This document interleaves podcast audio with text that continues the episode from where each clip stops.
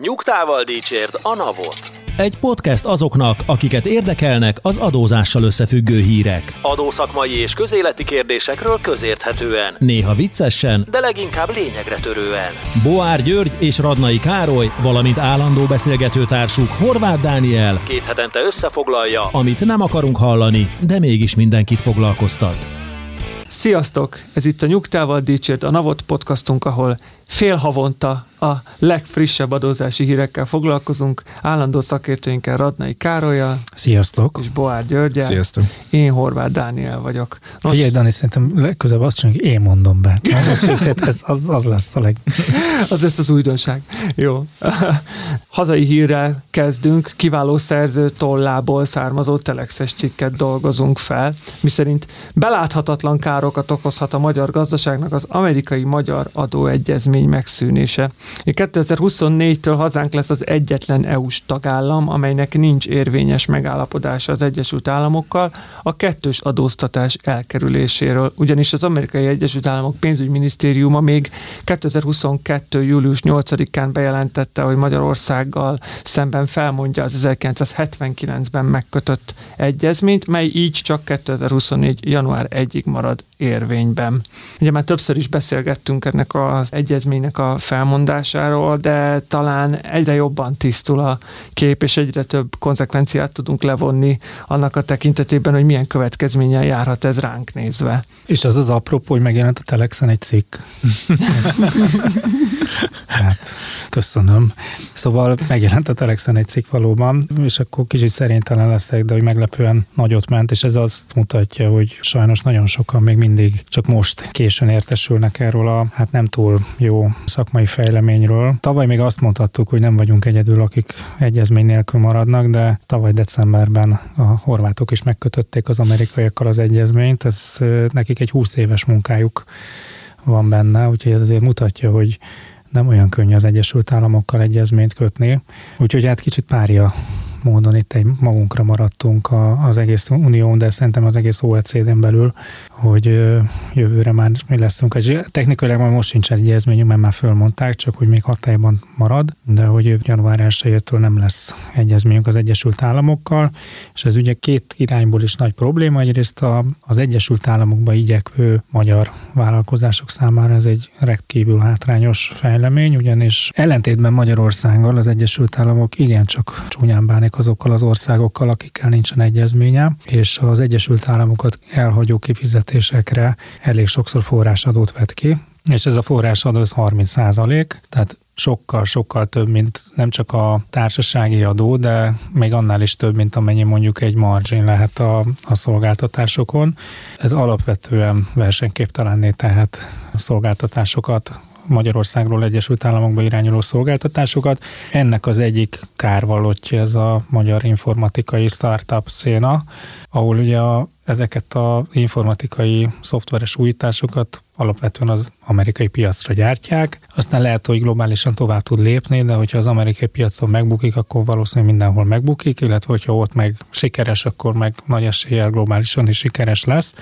Ezek a startupok nem nagyon tudnak az európai piacon életképesek maradni, tehát hogy vagy az Egyesült Államokat megugorják, vagy semmit. Most ennek a szénának ez egyértelműen egy showstopper, tehát hogy innentől kezdve ők Magyarországról ö, szoftvert életképesen Amerikában nem fognak tudni ö, értékesíteni, ez csak úgy fog tudni működni, hogy az IP-t ki kell vinni egy másik országba, egyszerűen a hozzáadott értéket ki kell vinni egy másik országba, aminek van vagy egyezmény az Egyesült Államokkal, vagy egyenesen az Egyesült Államokba, és hát a kisegítő munkát lehet itt hagyni Magyarországon, tehát hogy ez szerintem egy, egy nagyon káros folyamat. A másik, ami az ellentétes irány az, hogy az Egyesült Államokból Magyarországra irányuló befektetéseket kérdőjelezi meg. Itt van egy alapvető különbség a magyar meg az amerikai adórendszer között, mert a magyar adórendszerben nincsenek forrásadók, tehát hogy mi nem büntetjük azokat az országokat, akiknek nincsen adóegyezménye velünk. Elvileg Magyarországot bármikor elhagyhatja adómentesen kifizetés, viszont ez csak a jogszabályon alapszik. Ha valaki egy komoly gyárberuházást vagy szolgáltató központ beruházást tervez egy országban, akkor azt nyilván nem egy-kettő évre, hanem 10-15 éves távlatokban tervezi. Lehet, hogy gyorsabb lesz a megtérülése, de, de azért a távlatok legalább ilyenek, ahol azért nagyon fontos, hogy legyen egy egyezmény, mert oké, okay, hogy most nincsen forrásadó, de mi a garancia arra, hogy, hogy jövőre sem lesz, vagy öt év múlva sem lesz, és hogy egy hasonló forrásadót mondjuk Magyarország kivet, ami mondjuk ilyen 30 vagy ehhez hasonló, mert miért ne vethet neki, akkor ez ez megkérdőjelezi ezeknek a beruházásoknak a megtérülését, és az ettől való félelem az bőven elég arra, hogy, hogy ezeket a beruházásokat akkor nem Magyarországra, hanem, hanem egy országba, arrébb Romániába, Szlovákiába, Csehországba, Lengyelországba vigyék, mert egyébként a politikai környezet az kiszámíthatóbb, az infrastruktúra hasonló, Európai Unió, ugyanaz a piac, ez egy nagyon komoly versenyhátránya lesz Magyarországnak, és az igazán nagy baj az az, hogy nem nagyon látjuk a, a dologból a kiutat, mert nincsenek aktív tárgyalások, tehát hogy a mind a két fél szóban azt mondja, hogy nyitott a tárgyalásra, de igazából nincsenek tárgyalások, és ez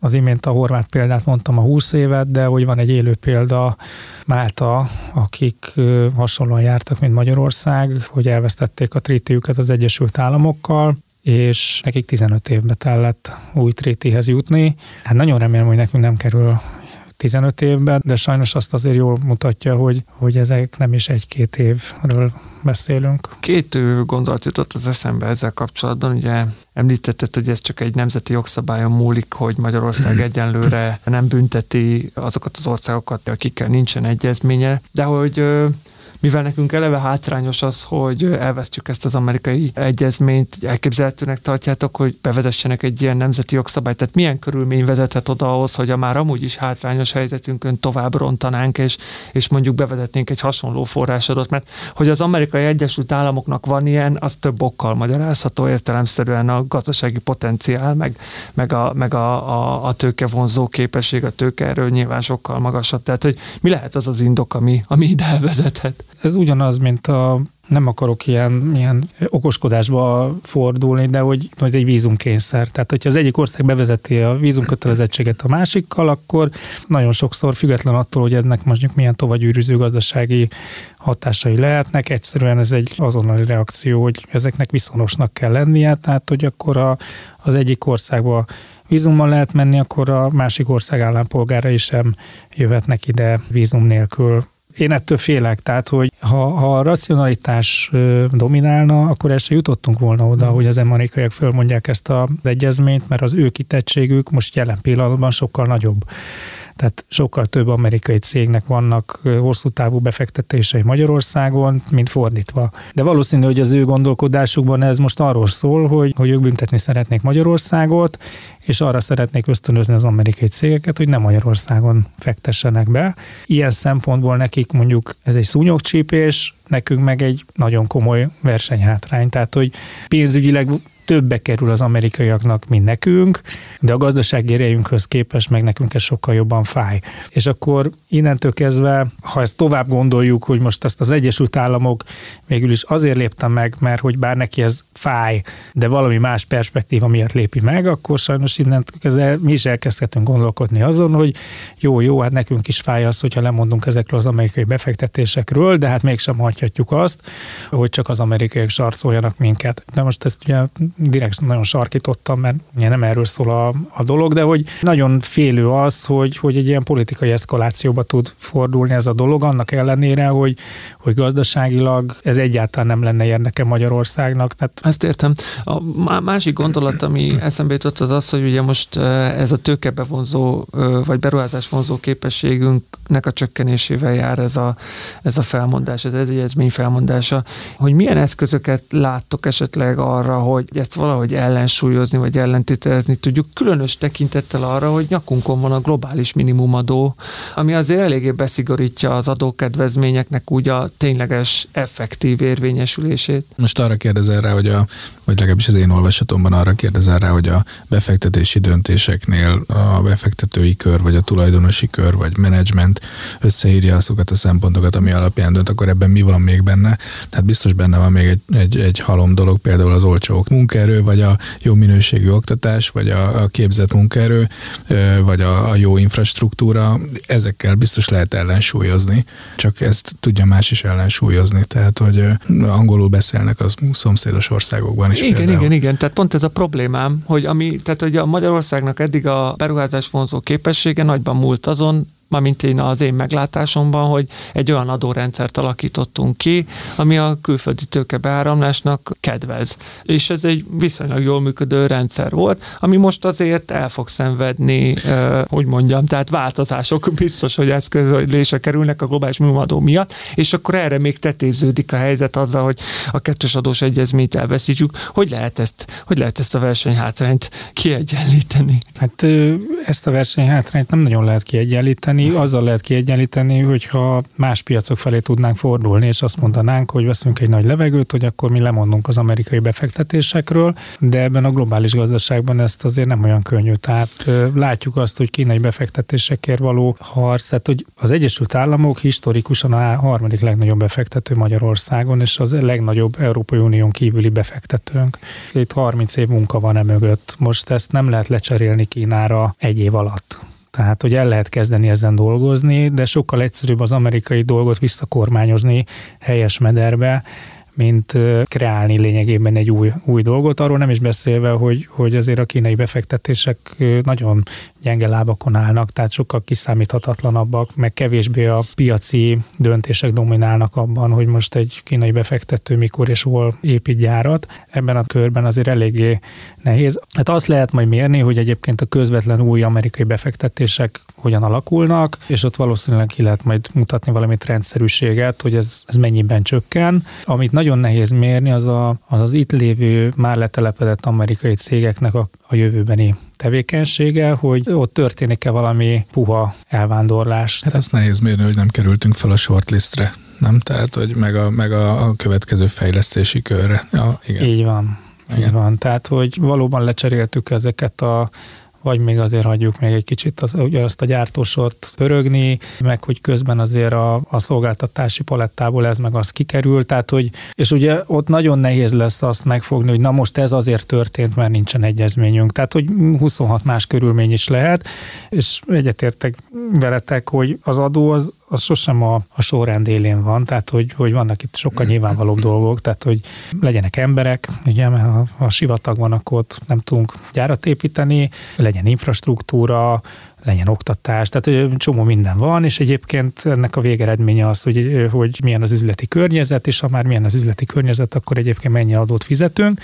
Csak egy kicsit olyan a helyzet, hogy egy ilyen nagyon egyszerű hasonlattal éljek, hogy, hogy kinézel egy nagyon jó lakást egy, egy jónak tűnő társasházba, ahol aztán nem lemész a dolgok mélyére, és akkor azt találod, hogy igazából nincs, nincs a lakók között egyetértés, nincsen SMS, nincsen közös költség, az egész ilyen, hogy akkor így felmerül benned, hogy nem kockázat-e neked ebbe a, ebbe a társasházba lakást venni, bármennyire is jól néz ki, hanem igen, inkább veszel két tömbbel arrébb egy másikat hasonló áron, ahol, ahol ezek a körülmények meg vannak oldva. Itt is ez a helyzet, hogy itt van a, van a háttérben egy, egy olyan bizonytalanság, ami, ami most vagy probléma lesz, vagy nem lesz probléma, de hosszú távon valószínűleg probléma lesz. Nem tudnám a, a lakó vagy a társasházas példádra felfűzni, bár egy picit próbálkoztam vele fejben, de hogy szerintem a, a gazdasági, tehát a nemzetközi gazdasági vérkeringésből való kiszorulásnak egy lépése ez szerintem, és most megfordítom az irányt, tehát nem amikor ö, amerikaiak fektetnek be itt, vagy jelennek meg itt Magyarországon, vagy mi megyünk külföldre. Lehet, hogy túl sok ilyen ügyel foglalkozom, és ezért van, de hogy én, én ezt nagyon fájdalmasnak érzem. Tehát, hogy eleve az amerikai piacra lépést úgy tervezni, hogy, hogy már valami, valami, valami csavart kell vinni a történetbe, azt szerintem elég vacak dolog, és ezt nem tudom, hogy hogy tudjuk ellensúlyozni. És akkor, hogy tovább tetézzük a helyzetet, nem ez a cél, de hát föl kell dolgoznunk a híreket, egy, ugyanis egy március 15-i sajtóközlemény szerint az orosz pénzügyminisztérium és az orosz külügyminisztérium kezdeményezte a barát barátságtalan országokkal kötött kettős adóztatás elkerüléséről szóló megállapodások felfüggesztését. És hát bizony Magyarország is szerepel a barátságtalan országok listáján, miután az Európai Unió összes szankcióját megszavazta a magyar kormány, most akkor... Igen, hát ez a két szék között a pad alá klasszikus esete, tehát hogy itt próbálunk itt egyensúlyozni itt az amerikai meg az orosz érdekek között, és aztán utána a végén se az amerikaiakkal, se az oroszokkal nem lesz adóegyezményünk. Tehát nekünk ez már megint nagyon fog fájni, mert bizony csomó magyar cégnek azok, az orosz exportpiac az egy nagyon fontos. Például a... Energetika, a pénzpiacok területén azért jelentős. Hát és a gyógyszer. És a gyógyszer. A gyógyszergyártás, tehát ott az egyik legfontosabb exportpiacunk, és nem utolsó sorban a profitnak is egy nagyon nagy része az a, az orosz piacból származik.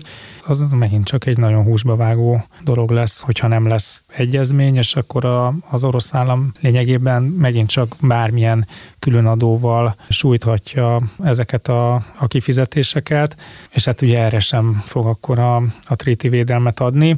Ez sajnos ez megint azt mutatja, hogy, és nem akarok itt ilyen nagy politikai fejtegetésekbe menni, hogy mi egyértelműen egy bizonyos tömbbe tartozunk, és hát ennek a bizonyos tömbnek a játékszabályai szerint kellene működnünk, bármennyire is nem tetszik nekünk, mert nem nagyon van mozgásterünk, nem nagyon látszik a harmadik út. Igen, a, annyiban mindenképpen, ugye, ugye ahogy be is olvastuk a hírt, tehát azt az érdemes cizellálni, hogy ez még nem egy döntés, ez egyenlőre egy javaslat, tehát ezt még, ez még Oroszországon belül hát többek között Vladimir Putyinnak is rá kell bólintania, és nem felmondás, hanem felfüggesztés a, a tárgya ennek a, a lehetséges döntésnek, de hát azért a, ami, ami a történet végén van, az, az nem túl kedvező. Szerintem egyébként felfüggeszteni nem lehet.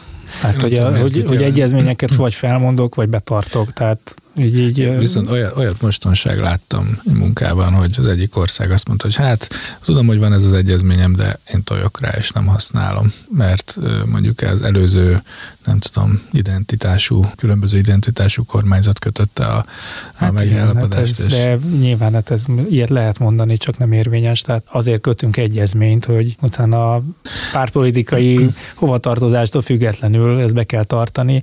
Tehát ez egy felfüggesz nem lehet, az egyik fél nem mondta mondhatja azt, hogy most fél évig nem tartom be az egyezményt. Hát igen, meg mi van, hogyha az orosz felfüggeszti, akkor nekünk se kell betartani, vagy nekünk attól még be kell tartani? Igen, egyébként ez egy nagyon, hogy mondjam, az elszigetelődésnek, vagy a leválásnak egy, egy újabb lépcsőfoka. Tehát egy ilyen bizonytalan helyzetben aztán végképp nehéz lesz bármit ö, regenerálni, vagy rendbehozni ezen a, ezen a fronton is, vagy hát az oroszoknak külföldre indulni. Igen, hát de szerintem na, tehát nekik most már nagyon nehéz bárhova elindulni, hát, tehát hogy itt, itt ők, és szerintem ebből a szempontból ez egy racionális lépés volt, hogy ez most nem nekik fog fájni, hanem fordítottan. Tehát őket már mindenhonnan kirúgták, államosították és az zavarták, tehát hogy ez igazából a, a másik országban székhelyen rendelkező cégeknek mm. fog fájni. Meglátjuk, hogy mi történik, főleg itt az orosz vonalon, az amerikai azon sajnos közvetlen eseményeket, azokat már nagyjából tudjuk az újratárgyalásról, meg nem eleget és nagyon keveset hallunk, ezt nem győzzük hangsúlyozni. De menjünk tovább, ugyanis fontos határidő közeleg a cégeknek, május 31-ig el kell készíteni a transferár dokumentációt. Ugye erről is beszéltünk már korábban, de most a határidő, ahogy egyre jobban közeledik, érdemes talán újra feleleveníteni, hogy Magyarországon ez nagyjából 15-20 ezer céget érint már, mint a transferár dokumentációs kötelezettség, és hát ebben komoly változások álltak be az idei évtől azzal, hogy már a TAO bevallásban, vagyis a társasági adóbevallásban ügylet szintű adatokat kell közölni transferár szempontból. Tehát igazából az újdonság nem a május 31-e, hanem az adatszolgáltatási Igen, hát a TAO bevallást eddig is május 31-ig kellett elkészíteni, de az a, meg a TP doksit is elfben. Gyakorlatilag azért az nagyon sokszor a fiókba került, mert a TAO bevallásban nem nagyon kellett ehhez a TP doksihoz kapcsolódóan adatokat szolgáltatni, és ez változik most meg Hát mondhatjuk szerintem, hogy drasztikusan. Ja, azért tartjuk ezt állandóan terítéken, mert, mert ez egy olyan történet, amit úgy nagyon lassan értenek meg a, az érintettek, és hogy, hogy azért fontos azért erről beszélni. Én nagyon félek tőle, hogy az utolsó két hétben itt igazi pánikó hangulat fog kialakulni, amikor rájönnek a cégek, hogy fogalmuk sincs, hogy ezeket az adatokat honnan fogják kinyerni, és mit fognak beleírni a társasági adóbevallásba. Két probléma van az új szabályjal, amellett, hogy egyébként teljesen érthető az új szabály, tehát hogy nem, nem azt akarom mondani, hogy itt valami rettentesen rossz szabály került bevezetésre, hanem, hanem a fokozatosságot hiányolom. Ez egy informatikailag nehéz történet lesz nagyon sok cégnek, nem abban az értelemben, hogy hogyan fogok adatot szolgáltatni az adóhatóságnak, hanem hogy én onnan fogom az ERP rendszereimből összehalászni ezeket az adatokat, amiket itt kérnek, időre. Tehát, hogy nyilván össze tudom adni, csak hogy, hogy hát, amikor valaki beszámolót készít, meg, meg társasági adóbevallást készít, meg hasonló, tehát akkor ez nem egy prioritásos történet, hogy ezeket az adatokat is még kiszedjék, viszont ennélkül nem lehet majd beadni a társasági adóbevallást. Itt több körben mi is, meg mások is már lobbiztak a pénzügyminisztériumnál, hogy, hogy vegyük már külön ezt a két dolgot, tehát hogy lehessen már beadni a társasági adóbevallást, és külön pedig legyen egy határideje a transferál dokumentációnak. Ilyenkor mindig elmondja a pénzügyminisztérium, hogy ho-ho, de hát hogyan lehetne megállapítani a társasági adóalapot, hogyha nincsen transferál dokumentáció. Tehát hát ez a tyúk vagy a tojás, de hogy a transferárat pedig nem csak a magyar fél döntés alapján kell megállapítani, hanem, hanem az egy konszenzusos megállapodás, hogy, hogy elfogadja a német, a holland, a francia, az amerikai partner is, hogy, hogy igen, hogyha eltértünk a, a transferártól, akkor akkor szerintem ennyivel tértünk el, és akkor ha te kiigazítasz, akkor én is kiigazítok, vagy pedig megállapodunk, hogy valóban ez a, ez a helyes ár, és hogy külföldön viszont nem május 31-en beszámoló elkészítésének a határideje, Éppen ezért az erről szóló döntés külföldön nem születik meg csomószor május 31-ig. Tehát, hogy a magyar félnek most úgy kell eldönteni, hogy mi a piaci ár, hogy az nem biztos, hogy azzal a külföldi testvéranya, leányvállalata, illetve vannak az adóhatósága ezzel egyetért. Van egy ilyen probléma, tehát, hogy ez a, miért kell ezt május 31-ig eldönteni, miért nem lehet ezt később. A másik probléma az, az meg egyszerűen technikai, hogy, hogy most tényleg összekapcsolták ezt az adatszolgáltatást a társasági adó bevallás benyújtásával, és nem ugyanazt csinálja. Nagyon sok cégnél a társasági adóbevallást azt a könyvelő csinálja, a transfer dokumentációt meg egy másik megbízott tanácsadó, és a könyvelőnek igazából nincsen ráhatása arra, hogy egy, megkapja a helyes adatokat, tehát nem, nem is utána menni az adatok, meg, meg hogy megkapja tehát Viszont a felelősség a társasági előbevallásért meg az övé. Persze nyilván akkor most lehet költni külön megállapodásokat, hogy azért nem vállalok felelősséget, meg hasonló, de, de mégis, ha egy adóvizsgálat van, akkor a könyvelőt veszik elő először, hogy, hogy hát miért nem voltak megadva helyes adatok. Tehát nagyon jó lenne ezt az adatszolgáltatást ezt külön venni és kivenni a társasági adóbevallásból. Már csak azért is egyébként, mert a transferált dokumentáció nem feltétlen csak társasági adót illet, tehát lehetnek más érintett adónemek is áfa, iparűzési adó, és nem folytatom a sort, ahol egyébként ugyanúgy lehet, hogy ki kell igazítani az árat.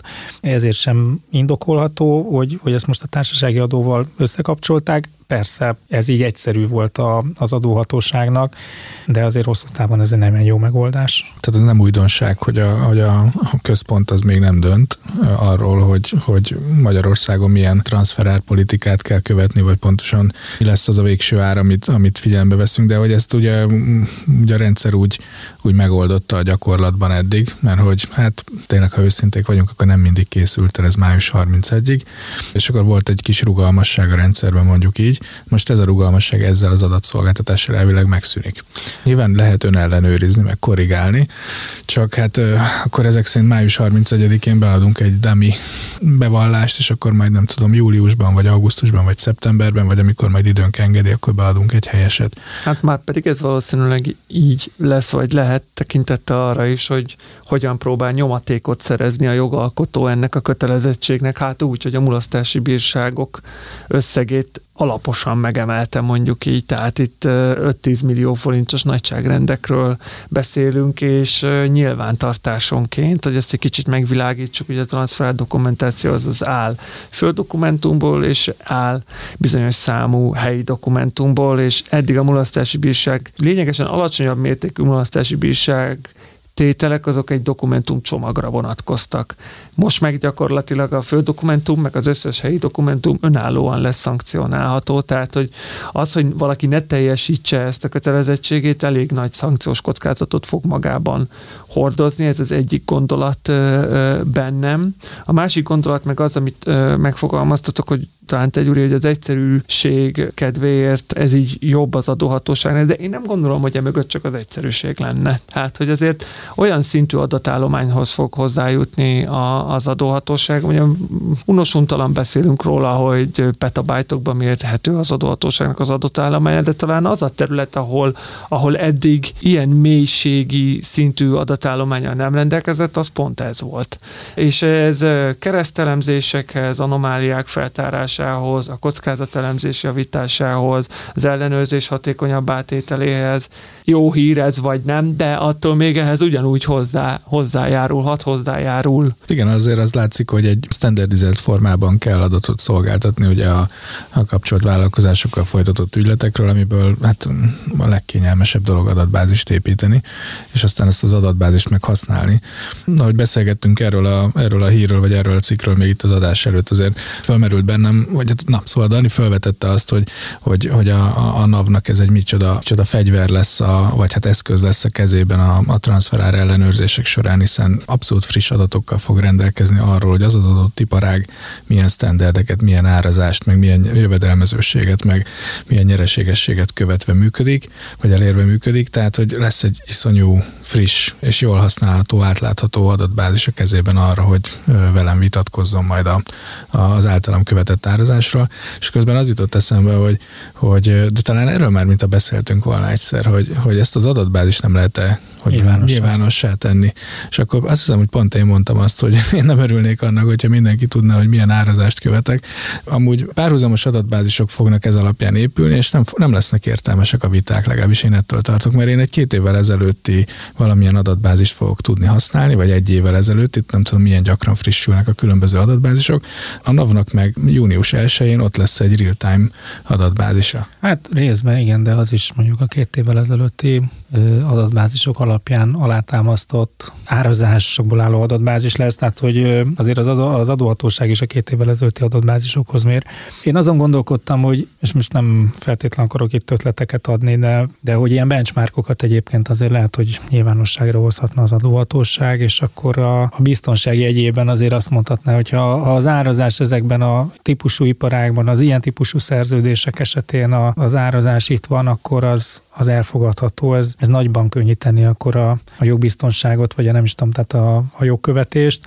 Ezeket egyébként a magyar cégek kifejezetten szeretik ezekre így rácuppanni, hogyha az adóhatóság azt mondja, hogy akkor ez a megfelelő, akkor, akkor betartjuk, akkor bár nem fogunk ellen bizonyítani, hanem akkor inkább magunkat hozzáigazítjuk ezekhez a, a dolgokhoz. Tehát ez egy, ez egy vélelem lehetne ez a benchmark, és ilyen benchmarkokat nem tudom, hogy szándékozik-e az adóhatóság nyilvánosságra hozni, de, de nyilvánosságra hozhatna. Tehát ehhez nem kell, hogy konkrét cégek adatait megadja, csak iparágszerűen ömlesztett adatokat megadhatna, és akkor mondhatná azt, hogy ez a range, tehát hogy, hogy ettől eddig ez minden piaci árnak minősül. Kicsit olyas, mint az MNB kamat statisztikák, ami ugye az is valamennyire alá nem tudja támasztani az adott szerződésnek a kamat mértékét, de tudja a feleket irányítani, hogy ha egy kamat statisztikában az van, hogy 6,5 százalék, akkor is én 6-ot írok bele a szerződésbe, akkor azért nagy valószínűséggel azzal bele fogok találni. Később meg kell csinálnom a transferál dokumentációt, de hogy amikor el kell döntenem egy szerződést, és ki kell találnom egy árat, a nem életszerű, hogy csinálok gyorsan egy transferár elemzést, és akkor addig még, még nem írom alá a szerződést, meg addig nem, nem megy a szállítmány, mert még várok arra, hogy a tanácsadó mondja meg, hogy mi lesz az ár, hanem na mindegy, tehát hogy ezek azért lehet, hogy hosszú távon segítenének ilyen benchmarkok, hogyha ezeket az adatbázisokat meg lehetne ismerni. Nyilván ennek van egy olyan, olyan része, és egyébként hogy a változásoknak is van egy olyan része, hogy a piaci ár meghatározásának a, a módjába beleszól most a, ez a szabályozás, vagy hát mondjuk úgy erős iránymutatást ad, hogy mit kell piacinak tekintenünk. Szóval hogy ezekkel a, szerintem a benchmarkokkal is, meg az ilyen jellegű iránymutatásokkal is az lehet a baj, hogy lehet, hogy ezek a benchmarkok, meg ezek az iránymutatások más országokban nem működnek. Tehát, hogy a... Persze, tehát, de ezek ugye vélelmek lehetnek, tehát hogy ezt csak én arra gondoltam, hogy, hogy mondjuk ha valaki ez szerint áraz, akkor ne legyen baja nem muszáj ez szerint árazni, tehát alá tudja ő támasztani, hogy ez, ez az adott helyzetben mm. ez nem jó, Na mindegy, messzire vezet, mert vannak, vannak jó meg rossz oldala is, mert a, ha meg ez van beleírva, akkor meg az adóhatóság is erre fog rákattanni, és azokat fogja vizsgálni, akik ebből meg kiesnek. És akkor meg lehet, hogy indokolatlan sokat fogják szivatni azt az adózót, aki meg el szeretne ettől térni. De ez a fajta adatszolgáltatás, amit most bevezetnek, ebből még egyszer a fokozatosságot hiányolom, tehát hogy ennek semmilyen tesztidőszaka nem volt, hanem Hűbele Balázs módon december 30-án megjelent a rendelet, hogy 2022-t már így kell riportolni. Tehát, hogy legalább minimum megengedtem volna, hogy a 22-t tessék beriportolni mulasztási bírság nélkül, csak hogy nézzük meg, hogy hogyan alakulnak, és 23 lesz az első év, amikor ez tényleg számítani fog. Nem ezt csinálták. Kicsit ezek a türelmi időszakok nekem mindig olyanok, hogy amíg türelmi időszak van, addig senki nem veszi elég komolyan a, a szabályt. Nem, akarom, nem akarok általánosítani félreértés, ne essék, csak lehet, hogy ezért nem alkalmaznak. Hát igen, csak négy hónap, meg minden, csak nem felkészülési időszak. Tehát ez főleg úgy, hogy először csinálom, és hogy a, egyébként meg, meg jó esetben április 30-án lesznek meg a beszámoló adataim, aminek utána először elkezdtetek halászgatni, hogy akkor mit és hogyan kellene, és ugye ez egy ilyen nagyon turbulens időszak lesz, tehát hogy mindent egyszerre kell csinálni, tehát hogy legalább ezt az első adatszolgáltatást elvihették volna szeptember 30-ra, amikor mindenki vesz egy nagy levegőt, és akkor azt megtanulja ezt a rendszert kezelni. Igen. Ha már az áraknál tartottunk, maradjunk is ezen a fronton. Szokásos piaci árak helyett most árstoppokról fogunk beszélgetni, ugyanis friss hírek láttak napvilágot a témában. Ugye talán az eddigi utolsó érdemi hír az volt, hogy április 30-áig maradnak velünk biztosan az ástoppok. Hát most úgy néz ki, hogy lehet, hogy akár akár ennél tovább is, akár három hónappal, ugyanis Gulyás Gergely miniszterelnökséget vezető miniszter egy múlt heti kormányfő, kormányinfon újságírói kérdésre válaszolva úgy fogalmazott, hogy a kabinet fenntartja azokat az intézkedéseket, amelyek a drágulás mérséklését szolgálják, így az ástoppok is addig maradnak, ameddig érezhetően nem csökken az infláció. Na most, hogy mit jelent az, hogy érezhetően, ez, ez nem került kifejtésre, de az elemzők úgy látják, hogy nyár végéig 20% alá biztos nem fog menni az infláció. Ja, hadd legyek ilyen nagyon optimista ezzel a, az egész történettel. Én ebből azt olvasom ki, hogy eljutottak oda, hogy meg akarják szüntetni az árstoppot, és egyszerűen csak várnak arra az időpillanatra, amikor ez, ez a, az infláció mérséklését nem fogja megakadályozni. Tehát most, most voltam külföldön, és beszéltem külföldi kollégákkal, és hát elkerekedett szemekkel hallgatták, hogy Magyarországon 25%-os infláció van, tehát és a, ha megnézzük az elemzéseket, hogy, hogy mennyi most éppen aktuálisan az infláció, tehát jó 10%-kal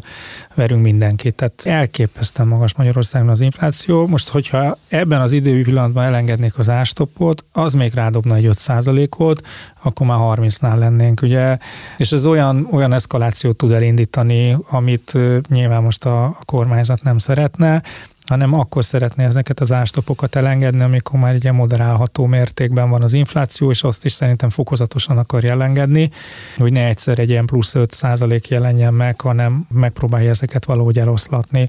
Az egészből ugye azt derül ki, hogy az egész, na mindegy, tehát közgazdaságilag teljesen megbukott ez a dolog, de hát nyilván nem ezért csinálták politikailag, meg egyáltalán nem bukott meg, tehát hogy politikailag meg valószínűleg nagyon hasznos volt, és igazolta a kormányt, de hogy ennek a kivezetését most nem lehet megcsinálni, egyszerűen nem, nem jó az időpillanat. Tehát azért mondtam, hogy én nagyon optimista vagyok azzal kapcsolatban, hogy én, én azt érzem, hogy, hogy eljutottak a, a döntéshozók oda, hogy ezt most már ki kell vezetni, itt egyszerűen az idő faktor a kérdéses. Bennem több gondolat is felmerül ezzel kapcsolatban, de hogy a adóközpontúaknál maradjak, az mindenképpen foglalkoztat engem, hogyha, hogy amikor elengedik az ástopokat, az meg fogja rugni az inflációt, akkor ez gyakorlatilag egy tervezhető adóbevétel. És nem lehet ennek az az oka, hogy olyan időpontra akarja tenni az ástoppoknak a kivezetését a kormány, amikor, tehát hogy ez áfa bevételekkel fog akkor járni, és már pedig a tavalyi hírekből is tudjuk, meg a tavalyi adóbevételekből is, hogy messze rekordokat döntögető áfa bevételek vannak. Ez az egyik gondolatom, hogy, hogy, hogy lehet, ez ilyen szempontból lehet egy... Szerintem nem biztos, tehát lehet összefüggés, de szerintem nem. Tehát, hogy attól, hogy tejára meg fog emelkedni 100 forintról 200 forintra, az az inflációban meg fog jelenni, de nem biztos, hogy ugyanannyi tejet fognak vásárolni később. Tehát adóbevételben, volumenben meg nem biztos, hogy ez több lett adóbevételt, vagy annyival több adóbevételt fog hozni, mint amennyivel az ár megemelkedik. Tehát, hogyha a kereslet visszaesik, akkor lehet, hogy, hogy még nem is lesz belőle több adóbevétel, viszont infláció meg lesz. Tehát, hogy az viszont meg velünk marad. Ez elképzelhető, de ennek talán némileg ellentmond az, hogy ha úgy tekintünk az ástoppos termékekre, mint alaptermékekre, amiknek a kereslete egy bizonyos szint alá nem fog beesni, csak akkor, ha horror az ár. Tehát, hogy ezek az ástoppos termékek, ezek azért bőven vannak köztük olyanok, amik, amik alapterméknek minősülnek. Tehát, hogy szerintem azért, ha az infláció megnövekszik, akkor valamilyen mértékben az adóbevétel. Valószínű igazad van, igen. Ez az egyik gondolatom, a, a másik gondolatom pedig ezzel kapcsolatban, hogy gyakorlatilag elhúzzuk az inflációs pályát. Hogyha most egyszer majd végre az életbe el is kezd csökkenni ez az infláció, akkor kivezetjük az ástopokat, és gyakorlatilag ezt a 20% vagy a körüli inflációt a továbbiakban fenntartjuk. Hogy nem lenne egyszerűbb egy nagyot nyelni, és akkor túlesni ezen a... Hát ez egy olyan hullám, amit egyszer így is úgy is ki kell állni. Igen, de mondjuk nagyon sokban a, tehát az, hogy mondjuk mekkora az infláció, meghatároz bizonyos folyamatokat, mondjuk, hogy milyen lesz a jegybanki alapkamat, illetve hogy, hogy a forint milyen lesz az árfolyama, tehát ezek ilyen makrogazdasági egyensúlyokat tudnak befolyásolni, úgyhogy egyáltalán nem mindegy, hogy bármennyire is, bár azt gondolhatnánk, hogy tök mindegy, hogy 10 vagy 15 százalékkal verjük az Európai Unió átlagát, valószínűleg nem mindegy. Tehát, hogy, hogy nem lenne szerencsés a, a ilyen sokkal egyszerre hirtelen elszakadni, mert hogy egyébként meg a gazdasági szereplők is gondolhatják azt, hogy hogy beláthatatlanul magas lett az infláció, és tényleg egy spirálba kerülünk, a bértárgyalásokon állandóan bért kell emelni, mindenkinek ez a 30% fog beakadni, mindenki 30%-kal fogja megemelni az árakat, akkor is, hogyha egyébként nincsen infláció, tehát hogy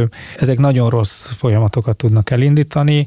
Nagyon nem szerettem megvédeni az árstop intézkedés, de én is azt gondolom, hogy ez most per pillanat ez volt a, a helyes döntés, hogy ez nem az volt az, az időpillanat, amikor ezt ki lehet vezetni.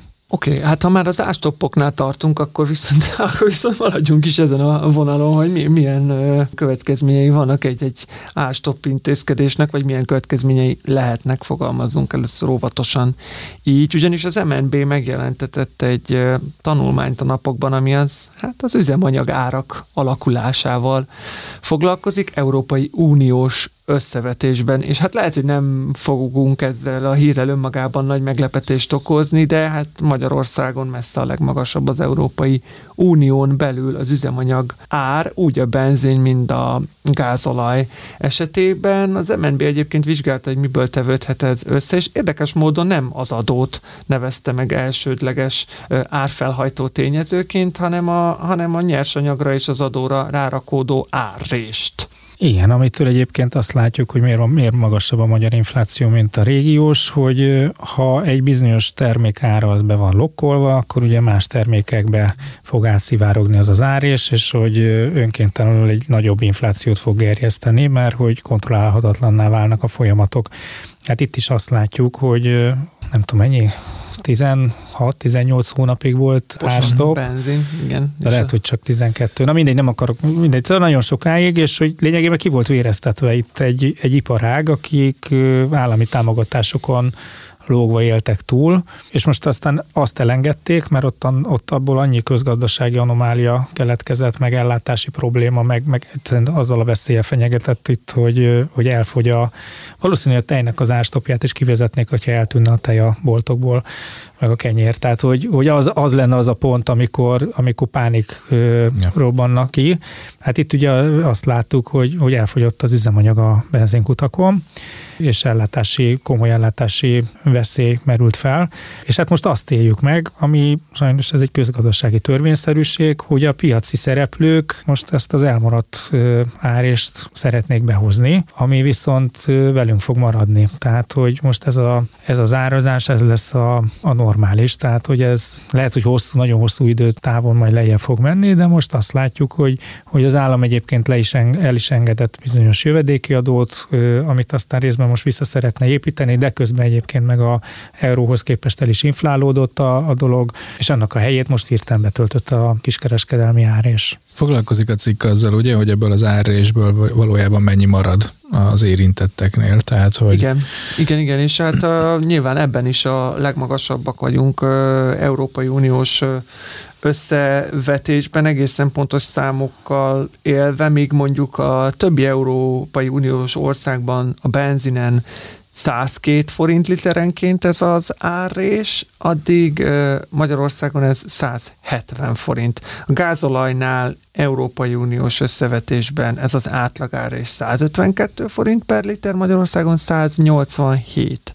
Tehát azért ez komoly eltérés. Mondjuk a benzinnél egy ilyen 30 század, 130 százalékon fut az árrés, ami nyilván persze valószínűleg azért, ha az ember nem csukja be a szemét, akkor látja, hogy piaci szereplőkről beszélünk, akiknek meg kell élni valamiből. Igazából itt arra gondoltam, hogy, hogy, hogy azért van pár különadó ezen a szektoron, és hogy, hogy ebből az árrésből valójában mennyit visznek vissza a költségvetésbe ezeken a különadókon keresztül. Nyilván ezt egy elég nehéz megmondani, mert profitot termelő, vagy terhelő, vagy árbevételt terhelő adóknak a, a... Hát igen, igen, a Robin Hood adó, a kiskeradó, ugye a Molnál ott van az extra profit adó, tehát hogy persze ezek, ezek bizonyos szempontból visszacsatornázódnak, és lehet, hogy ha innen indulunk, akkor lehet, hogy az államnak nem is akkora nagy érdeke az, hogy beszakadjon az üzemanyagoknak az ára, ugye erről is beszéltünk már korábban, de nem akarok a rossz hírhozója lenni, de ha már szóba hoztatkor össze a jövedéki adót, hát jelenleg a jövedéki adó az az EU-s elvárt minimum szint alatt van Magyarországon, tehát egy derogációs kérelmünk van folyamatban, beadtuk az Európai Unióhoz, nem csak mi, egyébként más országok is, de hát ezt vagy jóvá hagyják, vagy nem. Tehát az addig, addig értem, hogy per pillanat nem csak a világrekord áfa, vagy nem feltétlenül az okozza, hogy nagyon magas a, a benzinár, meg a jövedéki adó, de a jövedéki adót legalábbis egy időhorizonton belül biztos, hogy emelni kell valamikor emelik el. Igen, és egyébként a, ennek az MMV tanulmánynak az a nagyon érdekes mondandója, hogy miközben Magyarország nagyon büszke arra, hogy a fogyasztási adók előtérben vannak, és a jövedelemadók pedig folyamatosan csökkennek, hogy, hogy bizony itt a, az üzemanyag adóztatásban igencsak alul maradtunk a, a többi országhoz képest. Tehát, hogy bőven több adó van Csehországban, meg Szlovákiában az üzemanyagon, mint Magyarországon. De ez egy ideiglenes állapot. Tehát, hogy a, a, mivel a jövedéki adónak EU-s előtt minimum szintje van, még ha kapunk is derogációt, derogáció elsődleges tulajdonsága az, hogy a főszabálytól való eltérésre ad engedélyt időlegesen. Ez nem fog örökké velünk maradni, most egy éves időintervallumokról beszélnek. Jó, de hát most várjuk meg, hogy legyen 15% az infláció, hmm aztán kivezetjük az árstoppot, aztán várjuk meg, hogy 10% lesz az infláció, aztán kivezetjük, akkor majd lejár a derogációnk. Igen, igen, igen, igen. igen. Jó. Jövő problémája. Ha, ha már a, a különadóknál tartunk, ugye, hát egészen friss, hát mondhatjuk úgy, hogy ma éjszakai hír az, hogy újra hozzányúlt a kormány egy extra profitadóhoz, és hát ha az üzemanyagokkal foglalkoztunk, akkor jó helyen is járunk, hiszen a MOL extra profitadójának a szabályait változtatta meg az éjszaka folyamán a kormány a legújabb rendeletével. Kicsit adott is, meg kicsit el is vett, egyelőre ez még nehéz, vagy talán nem is lehet szummázni, de mi lehetett itt a cél. Röviden összefoglalva, új adó elemként került bevezetésre egy árbevétel alapú 2,8%-os különadó, Ugye itt a MOL az egyetlen adóalany, tehát meg lehet ezt általánosan fogalmazni, de Magyarországon ez a MOL-t jelenti. Ugye ez 2022-es És a 2022-es árbevétele is nagyjából tudható, úgyhogy nagyjából ez az adó mérték olyan 276 milliárd forint lehet. Olyan, olyan be, becslések szerint 276,3. Cirka, cirka, igen. Tehát, hogy ha csak eddig tart ez a hír, akkor azt mondjuk, hogy fú, megsarcolták a MOL. De ha tovább olvassuk, akkor utána meg az van, hogy a 95%-os extra profit adóját meg lecsökkenti, mert gyakorlatilag az Ural Brand Spread mint adóalap került kikorrigálásra azzal, hogy a mindenkori különbözetből 7,5 dollárt le kell vonni. Ez most per pillanat kb. 30%-ot jelent, mert olyan 30 dollár legfrissebb adatok szerint az Ural és a Brent beszerzési ára közötti különbség szólott, az meg egy adócsökkentés, és akkor a bányajáradék összegét is gyakorlatilag belimitálta a kormány ebbe a rendeletbe, mert azt mondja, hogy a túltermeléshez kapcsolódóan nem, nem rendel többlet bányajáradék fizetési kötelezettséget, szóval Szóval inkább egy ilyen átrendeződésnek tűnik ez, és inkább annak tűnik, hogy azt próbálják motiválni, hogy minél nagyobb kitermelő tevékenységet folytasson a MOL. Igen, van ennek a, ennek a hírnek egy olyan része, vagy érdekesség, hogy megint este ilyen 11 óra körül jelent meg a közlöny, amiben benne volt egy mondjuk általam legalábbis kevésbé várt jogszabálymódosítás. Ugye Milyen meg... szerencsét, te mindig a gép előtt vagy este 11-kor. Igen, és... valamiért ezeket mostanában el szoktam kapni egyébként érdekes módon. Utóbb az EPR is ugyanezt. Igen, tudta, igen. A, a múltkor itt is sikerült időben. A másik érdekessége meg az, hogy már néha az az érzés az embernek, hogy miért nem írnak oda egy összeget, és, és adjuk ezeket a, ezeket a módszereket, hogy milyen jogcímen, milyen százalékot, milyen értékben kell beszedni. Tehát, hogy szerintem ez kifárasztja az embereket most már. Teljesen, de nekem a, a frusztrációmat az adja, hogy körül egy hónapja próbálunk egy közép-európai anderzenes kiadványt összehozni, ahol 20 országnak a különadóit foglaljuk össze, és már elkészült két hete a kiadvány, de nem bírjuk kiadni, mert újabb és újabb magyar közlöny kiadásokkal lepnek meg minket. Már így is a kiadvány egyébként úgy néz ki, hogy kb. 30 oldal ból 15 oldal Magyarországról szól, hogy extrém, ami, ami Magyarországon történik különadó vonalon, és hát most megint ott voltunk tegnap, hogy na, akkor labzárta, és akkor, akkor küldjük ki és hát akkor megint hozzá kell nyúlni, és át kell írni. Tehát... Men- mentségünkre, vagy hát sémeljünk mást is, a, a Szlovákiában is volt most talán múlt héten módosítás, és Romániában is hasonló trendek alakulnak ki. A jó, hát ők lehet, hogy nem ígérték ám meg az EU-nak, hogy egyszerűsíteni fogják az adórendszer, de mondjuk mi igen.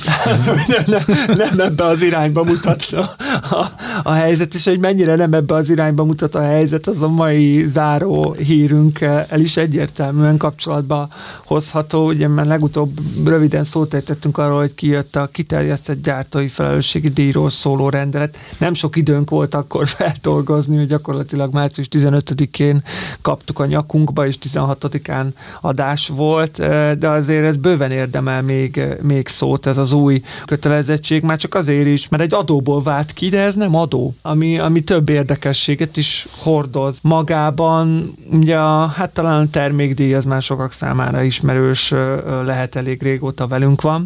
Amit a NAV-nak kell fizetni, a NAV felé kell bevallani, riportálni, a NAV ellenőrzi, és az ebből fakadó hátralékot a NAV szankcionálja és hajtja végre, mint úgy általában az adóknál ez lenni szokott. Na most ehhez képest ez az új kiterjesztett gyártói felelősségi díj, ezen teljesen polgárjogi alapokon nyugvónak tűnik, koncesziós társasága a MOL leányvállalata lett, a MOHU ZRT, és hát gyakorlatilag ő fog leszerződni mindenkivel, és ő fogja kiszámlázni a díjakat, begyűjteni. Kérdésem, hogy ennek a hátalékát hogy fogja végrehajtani, mert hogy erre nincsen szabály, és nem fog ott állni mögötte a NAV. Szerintem azt érdekes, vagy érdemes látni, hogy egy kipróbálatlan rendszert építünk most föl ezzel kapcsolatban. Mondjuk úgy még erősen formálódnak majd a szabályok várhatóan, bár mondjuk ennek a, a múltkor megjelent rendeletnek pont az lett volna a célja, hogy most már kevésbé érezzük azt, hogy még ezek a szabályok formálódni fognak, de igen, még hiányzik sok minden ahhoz, hogy teljesnek tűnjön a kép, az ellenőrzés, illetve a végrehajtás, tehát az effektív, effektív ellenőrzés az, ami például egy ilyen érdekessé teszi a dolgot. Ezt nem mondanám teljesen, hogy kizárólag polgári jogi alapokon nyugszik ez a történet, de hogy koncesziós társaságnak, tehát a molnak a leányvállalatának igen hangsúlyos szerepe lesz ebben a történetben. Egyrészt a, a díjaknak a számlázásával és begyűjtésével kapcsolatban, mert amennyire ki tudja kényszeríteni, mert ebben a viszonyban itt polgári jogi a, a viszony. A másrészt pedig magának a hulladék gazdálkodásnak a, a menedzselésében lesz kiemelkedő szerepe, amihez ugye ezt a finanszírozást részben ez a, ez a díj fogja biztosítani. De azért élek a gyanúperrel, hogyha valaki nem fizeti be a molnak ezt a díjat, akkor ez köztartozásokhoz hasonlóan behajtható lesz. Pont, hogy nem. E, van egy ilyen probléma Egyelőre is. nincs rendelkezés erre. Tehát ugye per pillanat a NAV általános végrehajtó hatóság az adók, illetve az adók módjára vég, végrehajtandó köztartozások tekintetében is. Még ha valami nem is adó, de kimondják róla, hogy adók módjára végrehajtandó köztartozás, akkor belép a NAV szervezetrendszerével, processzusával, cselekményeivel, állományával, mindennel. Nyilván lehet a hatékonyságában hibákat keresni, de hát azért ott mégiscsak egy szervezet, ami erre rá van állva. Erről az új díjról semmi ilyesmit nem mondanak. Ez annyi van benne ebbe a rendeletbe, hogy a koncesziós társaság ki fogja számlázni, és még az is bele van írva, hogy a meg nem fizetés esetén a koncesziós társaságnak kell ö, intézkednie a díj behajtása irán. És ez az egyik.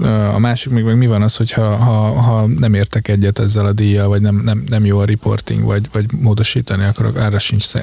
Amennyire én ismerem a rendeletet, nincs, arra sincsen. Nincs, nincs. Nagyon érdekes, mert, mert úgy, a flow az elvileg úgy néz ki, hogy én szolgáltatok, mint a díj kötelezett valamilyen adatot a MOL felé, vagy hát a MOL leányvállalata felé elnézést, negyedéves gyakorisággal, ő meg az alapján majd kiszámlázza nekem a, a, a díjat. De hogyha, Sőt, nem a hatóság felé. Tehát a, a hatóság felé is riportálok, hatóság felé is riportálok, de ugye a MOL felé is kell, mert nem fog tudni számlázni, és akkor nekem 15 napon belül ö, ö, ki kell fizetni ezt a, a, a díjat, de hogyha időközben verem be a fejem és jövök rá arra, hogy mégse 100 kiló csomagolásom volt, hanem 200 kiló csomagolásom volt, akkor itt egy nagyon szűk időintervallum áll csak rendelkezésre, gyakorlatilag számlakiállítástól 15 napig mehetek vissza, és mondhatom azt, hogy valami, valami a reportingban nekem elcsúszott. De hát ez a 15 nap, ez édeskevés, főleg rendszer szintű hibák feltárásához, meg aztán pláne egy ilyen új kötelezettségnél, ez is egy nagyon érdekes kérdés. Ebbe, hát ebben meg a... az, hogy a díjat,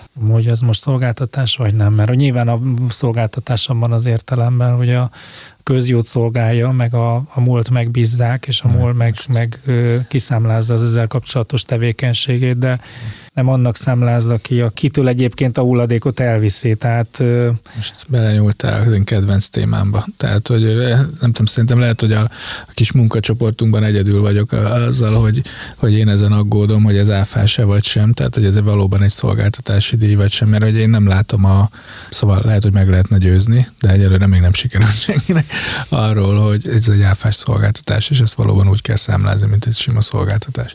Nem csak te látod ezt a problémakört, okay. Szerintem erről megnyugodtam. zajlik a nyílt vagy félig nyílt kommunikáció, hogy hogyan kéne ezt a molnak majd számláznia. Abból csak akkor azt mondom, nekem a legutóbbi infom az volt, hogy itt viszonylag egységes álláspont van ezzel kapcsolatban, de örülök, hogy ez változott azóta. Ha majd úgy számláz, ahogy mondják neki. Ja. Nem tudom, ezt ennél, ennél, ennél. de elég, azért tudunk erre találni még példát, amikor kvázi hatósági díjat egy bizonyos szolgáltatásért, szolgáltatás ellátásáért számláz az állam, és ugye az is áfamentes, tehát ahol elég jól megfeleltethető, hogy nem kötelező neked ezt igénybe venni, de ha igénybe veszed, akkor kapsz is érte valamit cserébe, de akkor ennek van egy ilyen illetéke, és akkor ez ugye nem az sem áfás, tehát hogy nem akarok ebbe a dologba mélyen belemenni, ez egy nagyon érdekes és egyedi konstrukció, aminek nyilvánvalóan éppen ezért nem nagyon van meg a kialakult adószakmai háttere, majd az élet ezt kimunkálja. Hát igen, és a, itt a, az élet kimunkája, egyetlen egy bibi van a dologban, hogy hát ez pár hónap alatt ki ki kéne munkálni az életnek ezt valahogy már. Majd a Sőt, bírói gyakorlat kimunkálja. a kúria. Majd a igen, kurvára. igen, igen, igen, igen, igen. Jó, hát fo- folyamatosan, tehát nem megyünk most bele mélyebben, de folyamatosan fogunk foglalkozni ezzel az EPR, vagy kiterjesztett gyártói felelősségi rendelettel, meg ezzel az új kötelezettséggel, mert hát ez számos érdekes kérdést vett fel. Minden esetre a mai adásba ennyi hír fért bele. Köszönjük, hogy velünk tartottatok, kedves hallgatóink, tegyétek ezt legközelebb is, addig is vigyázzatok magatokra. Sziasztok! Sziasztok! Sziasztok! A Nyugtával Dícsért a Napot podcast adását hallottad. Az elhangzott kijelentések és vélemények a műsorvezetők és vendégeik magánvéleményét tükrözik. A műsornak nem célja az adótanácsadás, és nem is minősül annak.